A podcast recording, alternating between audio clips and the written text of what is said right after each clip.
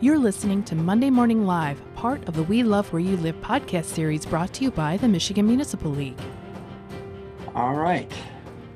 Well, good afternoon, everyone. Uh, welcome to another edition of Monday Morning Live, the podcast and Facebook feed and the webinar. I guess it's a it's also a webinar format. So uh, all those things. I am Matt Bach, Assistant Director of Strategic Communications for the Michigan Municipal League. And once again, I'm joined here with our Lansing team. We got on on, on the, the program here Chris Hackbarth, Jennifer Rigterink, and uh, John Lamacchia will be joining us shortly. Uh, Betsy is also standby to help me go through any questions that you uh, may be sending us. If you do have questions, feel free to post them in the chat box here on this webinar, or if you're watching on Facebook, you can post in the comments, and Betsy will let me know what those are. So uh, kind of a, a, big week, I'm told, Chris. There was some some kind of big thing that happened last week. I don't know, it was an election or, or something like that, uh, something going on. So oh, I, went to, I went to Florida. It was great. You went to Florida. You just disappeared. uh, unfortunately, it was I, I, kept having to hit refresh on my web browsers the whole week. So no, as uh, I'm sure everyone else did, we uh, we had a kind of an interesting, longer week of Tuesdays um, last week. Uh, you know, everyone knows the results of the, the presidential campaign and, and some of the lengths that people went to in the different counties to get the, the counting done. I know we had Kent and Genesee and Wayne and, and Oakland and uh, Kalamazoo. There were uh, Ingham. I know there were folks kind of waiting on some of those returns and how those might impact the presidential race. But as we looked at the impact on state house races, we had all 110 members of the Michigan House up. Wow. Uh, and the current GOP Democratic balance of power, there was a lot of speculation in the months leading up to the election. Uh, what was going to happen? What was going to happen in Oakland County? Uh, you had three Republican seats in Oakland County that were being targeted by the Democrats. You had a seat in Kalamazoo County. You had a seat in Traverse City. Um, so there was a lot of speculation about, you know, could there be a change in power? Um, I think as we saw kind of nationally, uh, things were things were close, and uh, we ended up with exactly the same partisan split. Uh, the Republicans maintained majority in the House, the state House, uh, 58 to 52 majority, the same margin they have currently. The Democrats were able to House Democrats were able to flip to open seats, uh, the seat in Portage, uh, and then a seat in Oakland County in the Novi area but the they did lose two incumbents, uh, which is a little surprising given this this year. Uh, so the uh, the Democrats lost an incumbent uh, representative in the Bay City area, uh, and lost another incumbent. So it was a you know it was a in the Genesee County, outer Genesee County. So it was uh, kind of a surprise, I think, for a lot of the prognosticators as you looked at the, the pollsters around the state and how they got things wrong at the at the federal level. There was uh, they got some things wrong at the state level as well. So you know, I think that you know as we look at at this coming term, it'll be interesting to see just this continuation of divided power that we've had these last two years uh, with Governor Whitmer. How will that play out in the, in the coming two years? Right. And as you mentioned that there weren't any uh, Senate races that were up, but we did have a couple that looks like might be opening now. You're getting a little choppy there, Matt. Oh, sorry. So yes, we had two. So in addition to the state house seats that were up, we had two uh, state senators that were running for county office, county-wide office. And so Senator Pete MacGregor out of Kent County won his election to be Kent County Treasurer and Senator uh, Pete Lucido out of Macomb County won his election to be county prosecutor. So those two seats will now open up. And sometime here in, uh, in the course of 2021, uh, we expect Governor Whitmer to call a special election for those two Senate seats. And so that then changes the dynamic a little bit in the Senate as well. Uh, you know, starting in January, when those two senators are gone, the the Republican majority will be at 20 seats instead of at 22. So so it kind of changes the dynamic a little bit until those specials are filled. Right, and then some people, hopefully my sound better. Uh, no, it's not better. That's weird. Let me let me turn off my camera. Maybe that'll help. Um, so hope. Uh, it always helps is, when you turn off your camera, Matt. Yeah, thank you. Uh, what does this? I know they're doing the redistricting thing. Where does that process stand, and when will that part? When will that affect? What election will that most impact? So I know uh, in our last Monday morning live, we had Kelly Warren from our team on talking a little bit about the kind of the update on the census. And those numbers, I think, John and Jen, correct me, uh, I believe the official numbers will come in in the first half of 21 from, and I think the president announces those numbers. Uh, and then those numbers are transmitted to each state. And then the state will begin the process. And obviously by April of 22, we have to know um, the new the new maps so that the filing deadline in 22 by that filing deadline candidates know what seats they will be filing for. So in 2022 uh, these maps that will be drawn based upon the 20 census that's when those maps will go into effect. So really you know if it takes until march uh, april you'll have about one year less than one year for the new redistricting committee to draw their maps. Okay so it'll be a, while, a couple a couple more elections anyways before we see that, or at least one more election. They'll be into the into the next election. We'll see them okay. in the 22 election. Oh, okay. All right.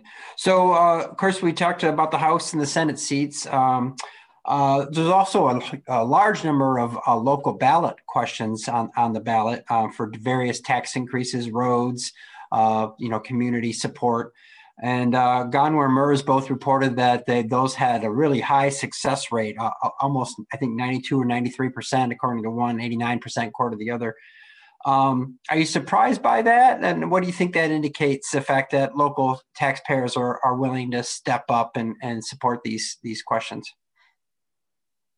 Yeah, so I'd be happy to chime in on that, Matt, because I hey, think John. it's about I, I think it's about time we quit being surprised by this, right? I mean, we every time we have an election, we talk about this. Wow, look at all the success at the local level. But you know, it's it's about time we quit being surprised, and it's about time we start recognizing just the simple fact that people enjoy their local government, right? They enjoy their local communities, and they're willing to support it. Um, you know, and I think we see that time and time again, and I think that's not not only a good thing for us, right, and and our communities. Um, but I think it's good recognition to say, you know, here is how people are engaging and here's what they want. And hopefully some of that starts to carry over at the state level as we deliver our message. Right. I mean, we hear so often that, um, you know, that, that, you know, particularly at the state level, that voters don't want to raise taxes and, and no one likes more taxes. But at the same time, these results have proven time and again when there's services that people believe in, they will step up and support them with their wallet. Well, yeah. I mean, and again, right, this is um, not a conversation that we should be having about whether or not we like to raise taxes or not. What we right. what we like to do is is ensure that the things that we want and desire at the local level are there and, and provided for as they should be. Uh, and again, time and time um, in these elections, we see people demanding a particular level of service and continuing to step up uh, and willing to contribute to that. Uh, and and and again that's not just about paying more taxes. That's about being you know good stewards of your own community and committing uh, yourself and some of your finances in this case uh, to making sure that it, it has the things you want and others want. Right. For sure. Um, and of course our state by state campaign which i have the banner for behind we talk a lot about the, you know, the, the state's broken system for funding its communities do you think that, uh, Chris or John, that the fact that we are having seen communities go to voters time and again and ask for additional support, is that indicative that the system is broken and that you know there needs to be a, a fix? Well, I think you know John's absolutely right. When you look at these these changes and these uh, these elections that are going on, the local elections, local ballot questions, you can see it's really a recognition that the state hasn't funded local governments properly and local governments have no choice. We've seen that in report after report um, that you know just continues to reiterate and, and solidify this fact that the state has not stepped up and provided local governments with enough uh, enough resources to support themselves. And so the voters are being asked to, whether it's roads, uh, public safety, parks, general operations, schools. I mean, I, I didn't even, I didn't see the number, but how many questions were there total uh, that we saw on the MIRS list? I mean, hundreds of local questions. Yeah, there was a lot. I don't remember the number right off the top of my head, but it was a couple hundred, I think, or, or maybe a little bit less than that. Well, and I would say too, Matt, that you know, when we think about this, is as great as it is that that individuals step up and support their communities, we can get this done at the local level. Today, it's not sustainable either, right? Yeah. And and so I think that really gets back to you know what your question is here is will this go ahead and you know start to to make its way into the state level and recognizing you know that the system isn't working the way that it that it needs to be? And I think that answer eventually will be yes. Now, whether that's going to be, you know, next week or, or next year, time, time will tell. But I think what we have done and what Chris is referencing here, there's a number of studies and other things that have come to light, even in the last couple of months, uh, even in the last couple of weeks, that are really highlighting uh, the deficiencies in our system. And the more and more that we see that, the more people we have in our echo chamber the better it's going to be for us. And, and I think we've seen the early steps in some of that change, and, and I think we hope to accelerate that here in the future. Well, well speaking about the future, uh, up next is uh, lame duck session. So if you guys could run through a little bit, what what's the schedule look like? How many days are they going to be in? When do they get back? And then uh, then we can kind of get into what our legislative priorities are for this for this upcoming lame duck session. Well, I think, you know, before we go there, Matt, you know, the, one of the big things that I think as we look at the makeup of the new legislature, uh, we're a little excited, you know, to see a continuation of, of what we saw this last year. I know, Jen, I think we've got a, a, a list somewhere, um, but we've been working closely with with uh, legislators, especially in the House and the Senate. Uh, House has quite a few with municipal background. Yeah, and we're adding almost a dozen around 10, I think, nine or 10 new representatives who have some um, local government background. Um, and I think that goes to a couple of the comments we saw um, when we were talking about local services. The more people we can have in the legislature that understand how things work at the local level um, is only a plus for us um, moving forward and, and trying to fix some of the, the broken um, municipal finance system, understanding why um, statewide preemptions don't work well. Um, so it is great. Uh, most of these new folks are actually uh, governing, you know, local governing body members, council members, uh, a DDA director, um, a clerk. So um, we're getting some some new folks here with some good some good background. Right, and and bipartisan, Matt. I mean, I think that's yes important too. We're seeing we're seeing municipal officials from both parties being elected, and that again just helps helps all of our cases we work uh, work and advocate on your behalf in Lansing. Right, and that's that's important because you know hopefully you know if they have the former mayor or former council member, they have that experience, they have that knowledge of revenue sharing, what that means. They have the knowledge of the proposal A and Headlee conflicts that we talk so much about. So you don't have to do that education with them. But we also have a group, right? Uh, like a municipal caucus that we we put together where we work with these. Can you talk a little bit about that, Chris? Yeah, exactly. So this last term, we noticed uh, one of the larger cohorts of elected officials with municipal backgrounds that we had seen in recent history. And so we decided, you know, let's let's put that power to use and let's get those folks with those common backgrounds together and start talking with them.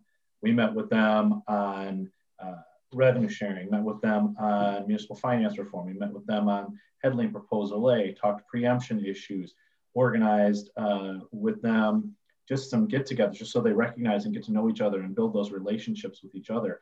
And that's going to be so important again as we look at this, you know, close to a dozen folks coming in this term with municipal backgrounds. We're going to use that and, and hopefully keep this group uh, engaged and working together, building a relationship with each other, building trust with each other, across the aisle, across the chambers, and working on key issues. Uh, you know, as we go into this to this lame duck grade, you talked about that. There are a lot of things. I know uh, Jen's working extremely hard on a number of issues right now, and having a group like that that we can go to kind of as our first line of defense or first line of attack, depending on the issue. That is that's a huge help for us. We're not having to scramble to find a champion. We've got a built-in group of champions. So, doesn't uh, mean. Hi, Jen doesn't mean they always remember exactly where they came from, but it's great, especially when uh, many of them are were at are you know MML members and have relationships with other members and communities. Um, you may not be their constituent, but they'll still take your call because you have an existing relationship there to help remind them of um, why we need them to do something and, and, and what needs to be done. Okay, we did have a couple questions when, we were talking about the, the tax increases that were on the ballots that got that got approved. And, and one person said, uh, you know, that in her community, they have taxed the residents to fix the streets, but she said you can't keep going back to that same well. You can't keep taxing the poor. And a kind of a related question was, well, if the locals are willing to support, then the state doesn't need to step up, right? And they're kind of they kind of go those questions kind of go hand in hand, and that you know we can't keep going to that well forever. Can we? yeah, I, yeah, Matt. I think this is my point, right? It's it's not sustainable, right? I, I mean, in, in, the absence of state action, yes, locals are willing to step up, and they've done a great job of doing that. Um, but that's out, out of need and, and, necessity, right? Not necessarily always out of want uh, and, and desire. You know, the state should be a much better partner in this without question, right? And and they shouldn't keep pushing the burden down to local units of government. We know that they should live up to uh, the promise that they made in terms of statutory revenue sharing, and that should be fully funded. You know, those go uh, sometimes without said, although we, we should say it more often and, and, make sure that people understand that this is a constant fight for us. So, you know, yeah, it's not sustainable long. I mean, we can't keep going back to, to the people uh, on every occasion, right? Every time we need a fire truck or every time we need the parks to, to, to be kept up. Um, the state needs to be and, and hopefully will be here uh, and, and, we hope in the near future we'll be better partners in this, and, and, we'll find you know the relief we need at the state level, both from a, um, a revenue standpoint, but also from a policy standpoint.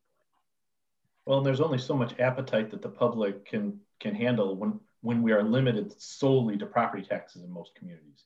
So you know you can only go so far with your property tax load before voters just say I can't do any more on property tax.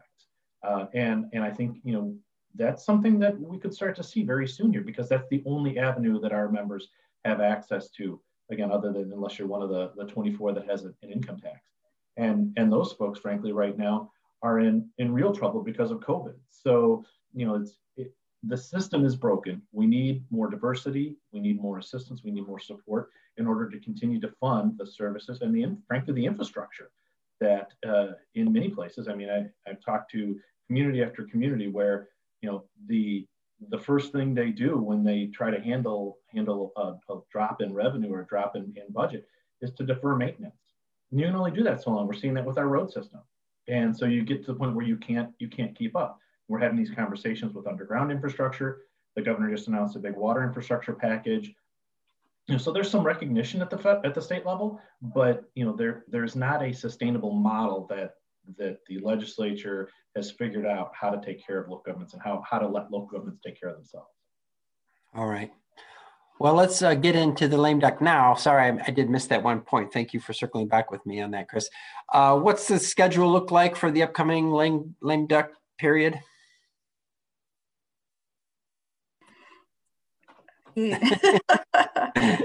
mean, Matt, it's this this year is a little hit or miss. It could be completely crazy, or it could be, you know, working to do some legacy stuff and codify some COVID issues um, from um, past, you know, executive orders that the legislature and the governor need to work together on.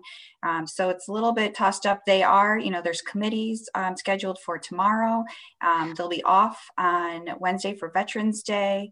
Um, the typical ceremonial Veterans Day events will not be happening because of COVID, at least not in person. And then they're, they're, in session on Thursday. And then they're gone um, until uh, December 1st. They'll be back that, that first week of December and um, we'll be right in the thick of, right out, right out the gate in Lame Duck. What, yeah, what Matt, go ahead, John. Man, I was going to say, you know, as much as uh, as lobbyists, sometimes we wish lame duck would be calm, calmer. We all keep our fingers crossed that that it will be. Um, and, and some might assume, and, and probably can make the argument for that, because there's no switch in power and everything, you know, by the numbers looks very similar to, to this year compared to what it'll be in next session. Uh, as I was reminded the other day, um, you know, the governor's still going to want things. And, you know, because she's going to want to close out some of the stuff uh, that are her priorities here for this uh, first session that she's been governor, the first two years of, of her first her first term. That leaves it ripe for negotiation and ripe for action. Um, and so I think it's safe to assume that it, it probably won't be a, a dud uh, it might it might not be as active in the past, but I fully anticipate we will be working um, more than just the typical uh, eight to five like we do sometimes, uh, which is typical for lame duck. And I think you know we'll we'll continue to see that when they come back in December for those three weeks. Right. Uh, until we get to into our agenda, there was a question related to this. Of course, as as you may have read, you know, the House uh, there was a, a meeting, a special meetings on Saturday um, how serious is the push to investigate the election results and will that impact lame duck activities? Is the question from one of our listeners. Yeah, I, you know, I'm, I'm not into speculating as, as to, you know, where they're going to take it, right? I mean, I, I think, you know, the elections out there, you know, there's enough, you know, procedures in, in place and, you know, enough checks and balances that that will take care of itself. And, and I think ultimately at the end of the day, you know, as you start to see this move uh, over the next couple of weeks, I don't see a big impact on, on lame duck, right? I mean, just as I was talking, they're still going to have their priorities. They're going to want to get things done, and it's going to be those types of things that drive action those last three weeks. Um, and I don't think that that this and and the rhetoric that's around the election right now will last into that period. But that's just my speculation, and I've been wrong before, so maybe I'll be wrong again. But um, that's just how I see it right now. Okay. All right, let's talk about our priorities. What are some of the things that we're hoping to accomplish uh, during this time? Jen, I know you've been working on a couple issues. One is the, the gravel mining situation. On the other is the short-term rental. So go ahead and dive into those a little bit. Yeah, well, I'd say right now, number one, push two that we're proactively working on is pushing out that um, end of the year deadline for no reason virtual meetings in terms of the Open Meetings Act. Um, we know that that is a huge priority for members, especially with COVID raging again across the state. Um, so that is something we are already actively working on. Um, you know, the legislature with the House, um, they're not going to be up in in most we expect or anticipate most likely until the end of February, beginning of March um, to be voting on, on issues. So we're really trying to push that out and get, uh, get some changes with that again. And then yes, um, right now, I would say this week, what we need members doing this week is contacting their legislators about Senate Bill 431. Uh, if there's enough support, we're going to see a vote on the Senate floor. And so we don't want there to be support for that bill moving forward. It's a preemption. It's got a lot of That's lot of issues. Bill, I'm sorry. Is, that the gravel mining bill 431? Yes, 431 is the the aggregate mining preemption. Okay. And I mean, I think the number one message and question when you're reaching out to your senator is what's the rush? The Senate's returning the beginning of next year. The House um, Republicans still have the majority in the House come next term. Um, so what's the rush to push this through during lame duck? This bill needs a lot of work still. And I think that really needs to be our message is that we're still at the table. We're still wanting to negotiate. This is not a good bill. Um, there needs to be um, some local oversight with very serious consequence. And why rush it through right now? Let's work on it next year. Let's do it right and um, and continue to work on it. So that again Thursday. If they have the support Thursday, they're gonna they're gonna bring that up for a vote. So please contact your senators um, before Thursday, talking about Senate Bill 431, asking them what the rush is um, to get this through. The other things that you know around preemption we're tracking, um, still the short-term rental issue. There are a couple of bills introduced over in the Senate, 1144 and 1145. Um, we are going to be, you know, pushing back on those. Uh, they're not any different than any of the other um, really preemption legislation we've seen around short-term rentals. It's kind of combining some different things that have been in the House this past two years. Um, but then there's Senate Bill 1196, which uh, Senator Horn introduced that um, it just says that locals cannot outright ban um, short-term rentals, uh, that you can regulate them, you just can't outright ban them everywhere. Um, and it also sets up the an assessment, uh, kind of a local bed tax that um, will go to fund Pure Michigan. And 98% of that right now would go to the fund. 2% would actually go back to the local community um, that's hosting where the airbnb or short-term rental is. Um, and so this is the first time we've actually gotten some uh, movement with getting money to go back to the locals for some of those costs associated with uh, the tourist economy. So uh, right now we're thinking this is a great um, alternative option to everything else that's been out there the last few years so that's Senate Bill 1196. We're expecting in early December when they come back that um, those short-term rentals 1144, 1145, and this 1196 will actually be up for a hearing um, to have more conversations on it in the Senate. Okay, thank you, Jen. Um, Matt, before we go for, I, I think there's ahead, one thing that's really important as we talk about this, the Open Meetings Act issue, and I know we've mentioned it before, but timing is really important um, because of this is the end of a term. This is a true lame duck. All bills that have been introduced over the course of these last two years expire at the end of this legislative session at the end of December. So if a bill isn't done by the end of December, it has to be reintroduced and start all over next term. So when we talk about the, the OMA issue, we talk about the sunset date of December 31st in that in the current law the importance there is we've got to get something done now, or we wait until the new legislature gets organized, which will be sometime mid February, end of February, before we start seeing action there. So, uh, you know, it is imperative once we get this rolling and get, get things in place and have a bill ready uh, that members engage on that uh, because we will need to get that done in these in this short period in, in lame duck. Thank you, Chris. Um, so, so obviously we're going to be uh, busy with uh, state stuff. Is there anything else on lame duck that we're working on that we want to make sure we mention?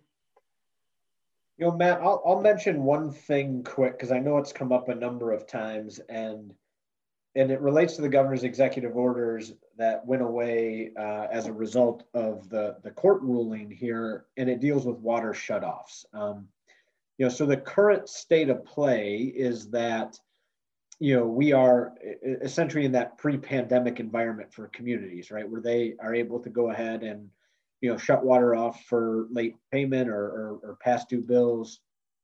You know, there is a piece of legislation. It's it's Senate Bill 241, and and I hesitate a little bit to say it only because if people go out and read that bill, it is a moratorium on water shutoffs in perpetuity.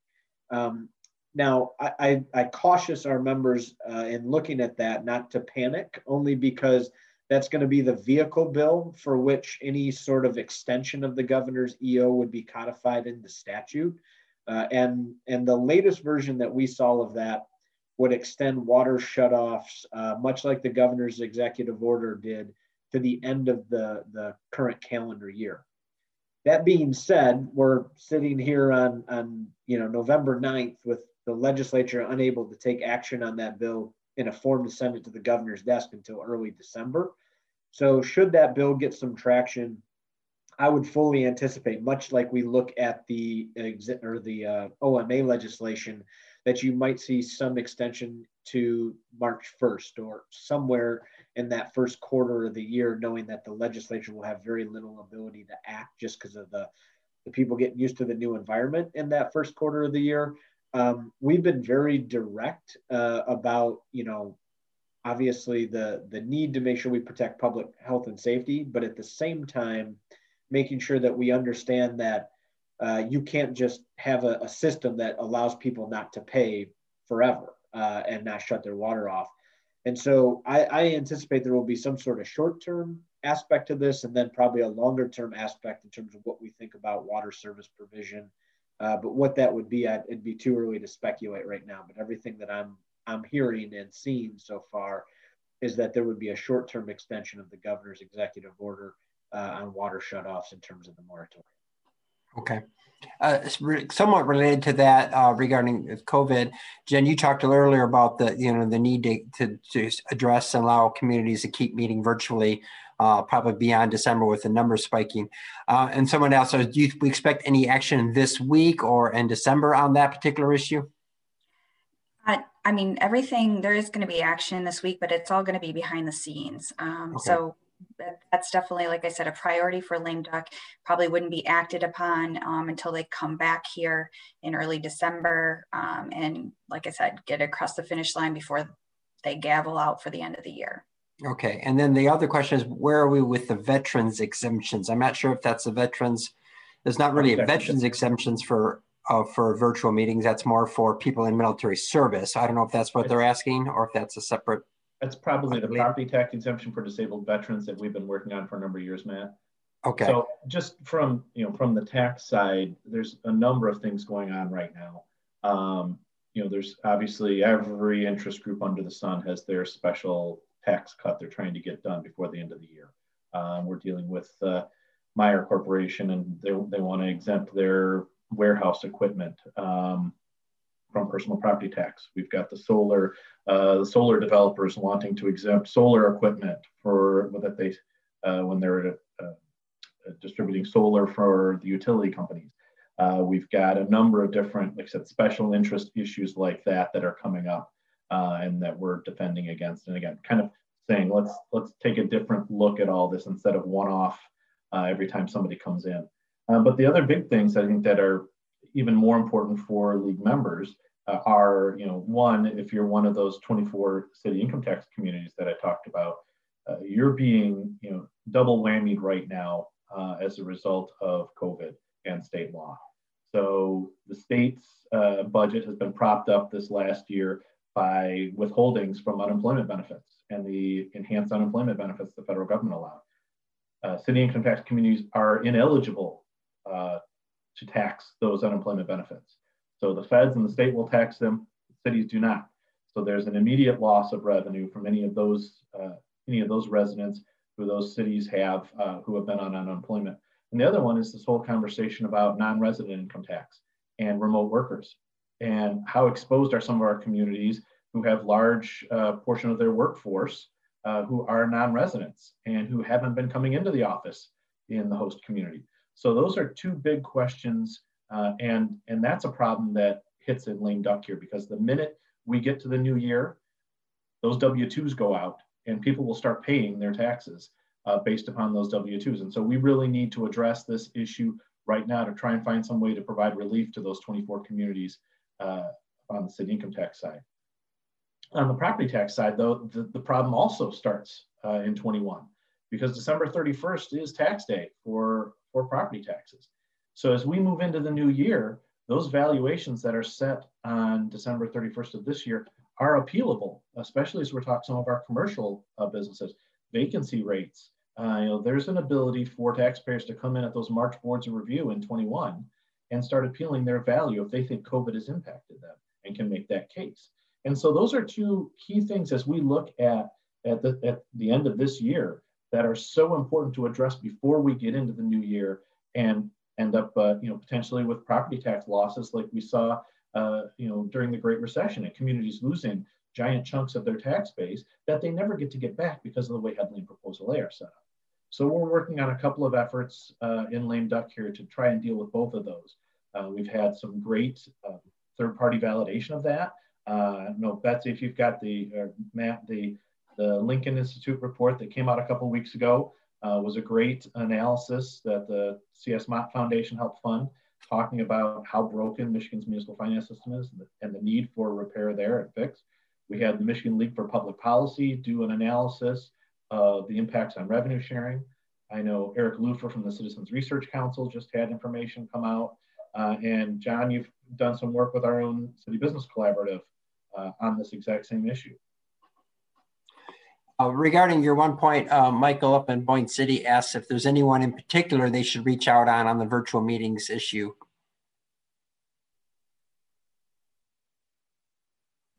Sorry, to mute myself. The legislators, uh, your senator and your representative, your current representative, um, and explain to them um, your story, what's going on in your community. I know we've had some members contact us that come January 1st, they can't even accommodate um, the social distancing and occupancy requirements, the gathering sizes in their current spaces, and they are going to have to spend dollars to rent a bigger space. Um, those are stories to share, um, as well as come uh, January 1st, assuming that DHHS is going to continue uh, restrictions around gathering sizes.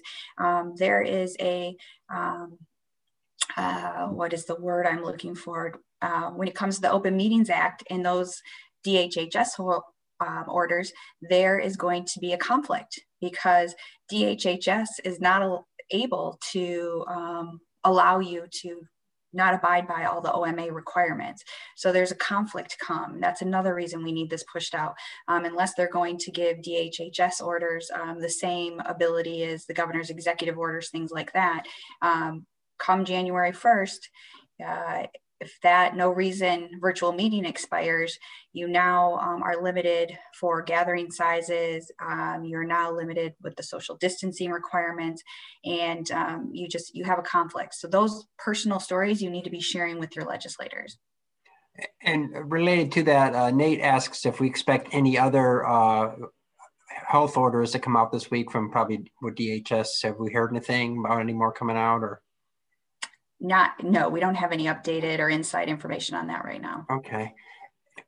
And one of the questions that we get kind of relates into what I wanted to ask you, John, and that's about a federal stimulus package. Um, and the question was, uh, you know, basically it, it's it's saying shouldn't the funding that comes from the federal go straight to uh, underserved, underserved uh, communities? And I know that's something we've been fighting for uh, to have direct uh, uh, with you know direct funding to our local community. What's the latest on the federal stimulus, and would that address that concern?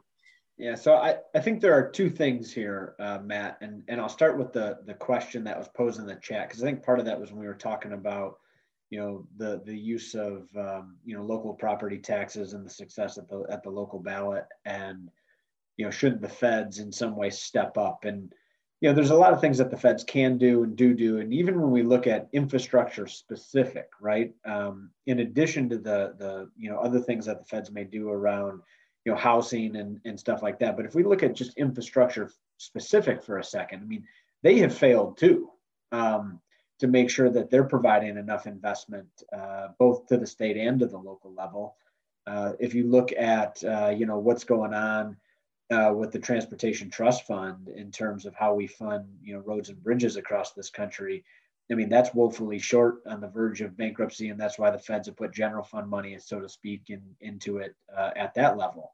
Um, when we think about the broader aspect of what's going on right now in terms of current situation with the pandemic and how we think about uh, a next stimulus plan, I, I think we remain hopeful you know the noise in DC right now is a little different than it's ever been before, um, and I think that we just need to recognize that, uh, and hopefully there's a, a, sense of of normalcy and calm that returns in the coming you know days and, and weeks and allows the legislature the space to go ahead and, and work on that. What we do know is there is an ongoing conversation still. While that might not be in the headlines in the news, um, those those conversations and discussions are ongoing, much like we anticipated they would post election. Uh, but I think you know part of what the trend is here is um, you know not knowing who's going to have control of the Senate potentially is going to be an issue, uh, and also the fact that in at the national level, Republicans picked up a few House seats, uh, not enough to split majority, but enough to maybe think about um, you know, not having a package as, as large as what the current size is in terms of 2 billion or roughly $2 billion. So all of these things are, are at play, but the bottom line at the end of the day is our advocacy and, and, and how we treat both this and, and other issues at the federal level is yes, absolutely. We would like to see that, that direct impact at the local level and funding should flow that way. All right. Well, thank you, John. So I think we're kind of getting toward the end. Is there anything else I missed that you guys want to jump in on? Matt, there's a question um, in here that says, so the limited capacity would be a reason to meet remotely, correct?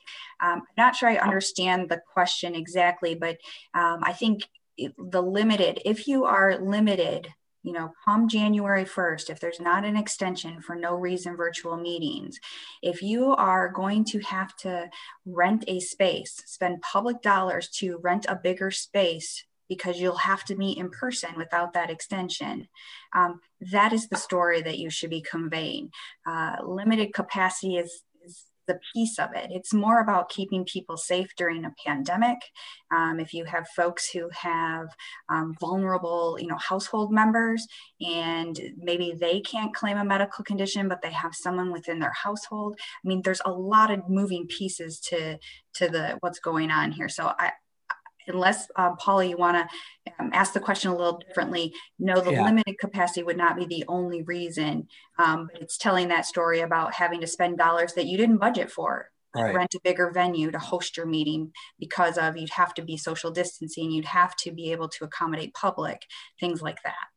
I think she's asking there, say if the DHS says you can't have groups of 20 or, or more or 20 or less, that is that in itself a reason to be able to meet virtually? And you're saying no, no it's not because DHHS cannot um, cannot, I guess, forego any of the meeting requirements under OMA that a local unit of government has to follow, regardless okay. of the DHHS orders.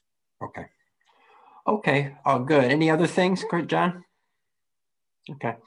So uh, just want to lay out, we do expect uh, I have a question here. Uh, I do before I get into that. I just want to mention we do uh, have laid out our, our Monday morning live schedule for the rest of the year. We hope uh, we're going to go uh, with lame duck coming up. We're going to go back to back weeks starting November 30th, December 7th, December 14th. So we're going to go back to back uh, to back weeks on that to, because we expect a lot of activity and a lot of things to talk about. one question here. Um, what about other direction as far as meeting in person, but now excluding those who are in quarantine? Um, Jen? That's a, I mean, that's a local decision on what makes the most sense for um, your local governing bodies, these public bodies. Um, there's nothing saying that you necessarily can't meet in person if you can um, meet the requirements of DHHS, um, but there is the no reason virtual meeting through the end of the year. Again, I mean, that is a local local context of what's going on in your local community with your public board um, if you choose to meet virtually or choose to meet in person or not. Right. But that would be another good example to share to get that extended past December 31st to say, hey, we have someone who's self quarantined that they can't make it to the meeting. It would be nice to be able to extend this so that they, they can still participate virtually. And I just see a comment just popped in um, from Paula um, about the mayor. Um, you know, I think this is about declaring a local state of emergency. Um, that is an option. You want to work with your local municipal attorney on um, how you do that and the steps needed uh, to make that happen. So, like if the I'm in Genesee County, if the Genesee County Health Department issued a, some kind of declaration, then that would potentially allow them to meet virtually. Is that what you're saying? Yes. Come um, January 1st, through the end of 2021, um, there could be a locally uh, or state um, declaration of emergency or disaster um, that if um, meeting in person puts the public or the public body's health or safety um, at risk, then yes, you would be able to um, meet virtually in that those instances. And we have heard from some of our members that there's possibly issues regarding how locally you can um, declare one of those states of emergency. So that, that's something you need to work with your um, local municipal attorney on. Is that something that the health department has to do, or could your mayor also declare emergency, or is that something that has to be done at the county level? So it can be done at the county level, no questions asked. Um, doesn't mean that all counties are going to do it um, by any means. Um, locally, it's going to depend on if you have a charter, what's authorized in your charter um, or how you declare states of emergency, local states of emergencies for other events. So it's, it's again, it's gonna, there's not a one size fits all answer here. Okay. And I think that's, Matt, as we talk about this issue and the importance of it, I think obviously we needed to get something done very fast in September uh, because the how the lawsuit impacted the governor's executive orders at the time. So we got we got a bill done, uh, and Jen worked extremely hard with uh, Chris Johnson from our team and our municipal attorneys folks, the Michigan Association of Municipal Attorneys, uh, to get that bill crafted. Inevitably, there are questions and some some issues that folks are looking for some additional clarity on. How do you declare a local disaster or a local emergency? Uh, so I think some of that is also what Jen's working on here. If we can get an extension and get some clarity on those, uh, the, what is what does a medical allowance mean? And those are the types of things that I think as we go back into lame duck here, we'll look to tighten up now that we have a little bit of time, a little bit of time, uh, to to try and get in and and and make this good so that everybody has a common understanding of what it takes to have a locally declared emergency, what it takes to have a locally declared disaster, what are the medical exceptions, and what you know, how does all this lay out? One question related to this from Facebook: Wouldn't the DHHS order be a de declaration of an emergency that would be covered in the 2021 rules? Uh, no, it's not because the, the wording in um, Senate Bill 1108 that was passed, um, it says uh, declared pursuant to a law or charter by the governor or local official. So it's only saying um, those emergencies declared by the governor. It, it's not recognizing any other uh, departments at the state in that. Okay. Uh, if somebody asks where on Facebook can this be found, this is live streamed on the league's Facebook page, so that's where that question was coming from. Last thing I did want to mention is that you know the our Lansing team that you see here to do not do all these changes and all this work uh, just on themselves by themselves. They need the help of our members, and, and a lot of the things that we're doing are, are, by guidance from our members through a series of legislative committees that we have. Um, those committees are going all the time, but we are currently uh, looking for new members. Uh, there'll be an email going out to uh, league members shortly. So if you look for that and you're interested in serving on one of these legislative committees, uh, you know, look for that email and then there's a there's a application that you fill out. Um, and then we get going on those in, in January. Christy, anyone, anything you want to say about the importance of these committees?